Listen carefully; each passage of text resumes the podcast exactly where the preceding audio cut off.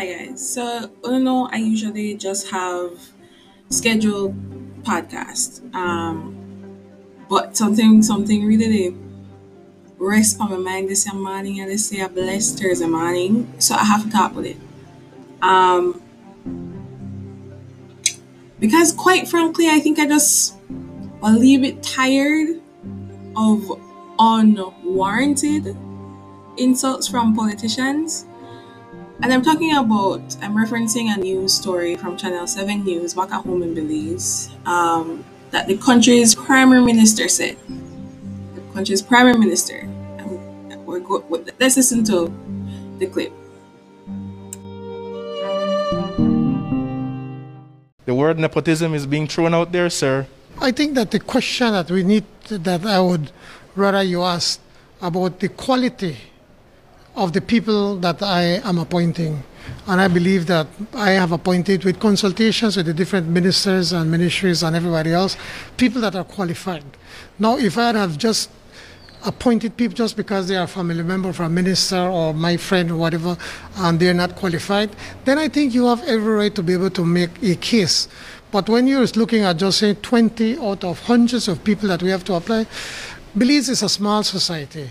We have limited talent. Um, and so we have to use what we best have. I mean, and in some instances we can't get the very best, but we put a good team. And that's what we do. We have put good teams made, made up of women and men, um, people in, in, in, business, people in academia, to make sure that we have this balanced people that, that um, are big in business and small in business. So we have this right balance so that we be, can be able to go and serve the people as best as we possibly can. Sir, but at the end of the day, you are appointing individuals who are family members and.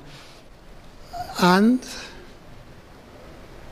as I repeated again, that why would you not want to name a person that is qualified and could do a good job just because he or she is related to a minister.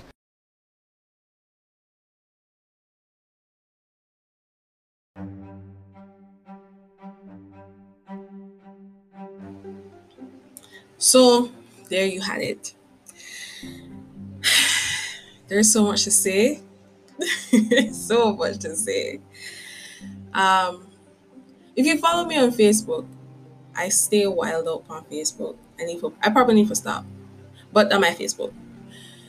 If you follow me on Facebook, you know that some days ago, in reference to a Captain Sankara quote, um, I said that I wanted to know the names of every person who has gotten the professional technical scholarship since the inception of the program. Um, the quote from Captain Sankara was Down with those who hide behind diplomas paid for by the sweat of the people, who are incapable of serving the people, but who use their diplomas to speak in the name of the people. I want to congratulate the people who have gotten the, prof- the professional and technical scholarship, better known as Profantech.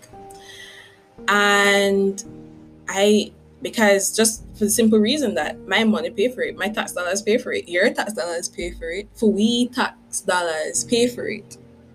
And I want to know who.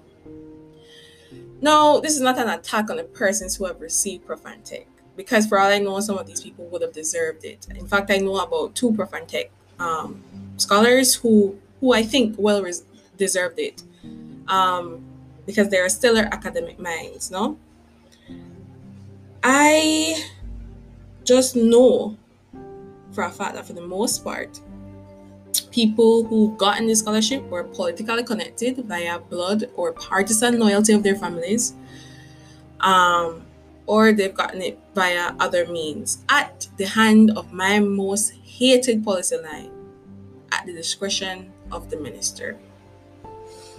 Now, let me tell you that the talent pool in Belize is not small and it's definitely not restricted to people of a certain gene pool. No, because of Twitter again, I have gotten the chance to meet many Belizeans at home and abroad who are stellar academics, stellar minds who are in the in most cases not only academics but leaders and community servants.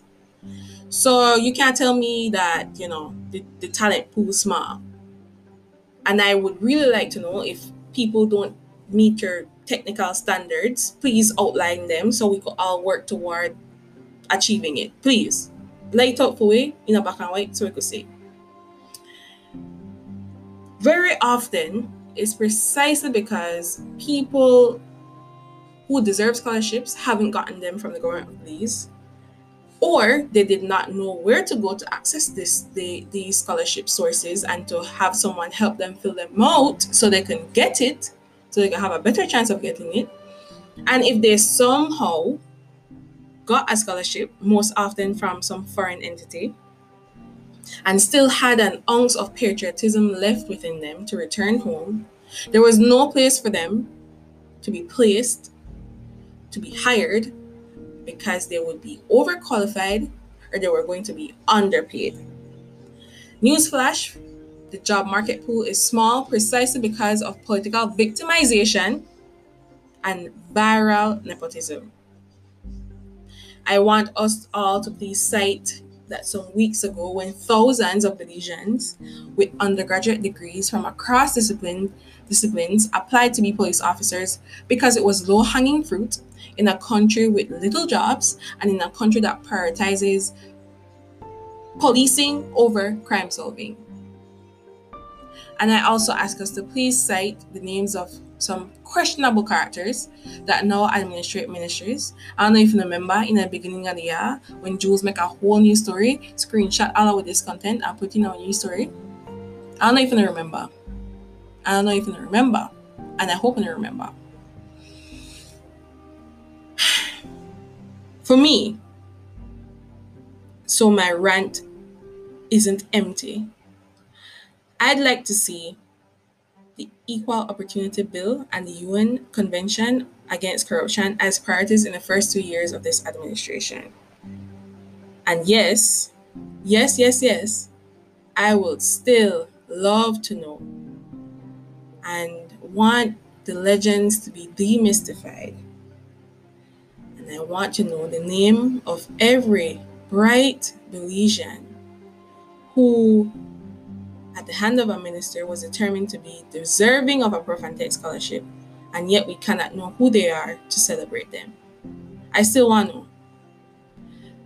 You know, if the Profantech scholarship was distributed in a way that was equitable and fair and merit worthy,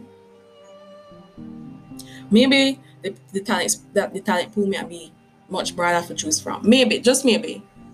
Maybe whenever may I suffer from so much brain drain, just maybe. Maybe whenever may I have to have this conversation in the first place.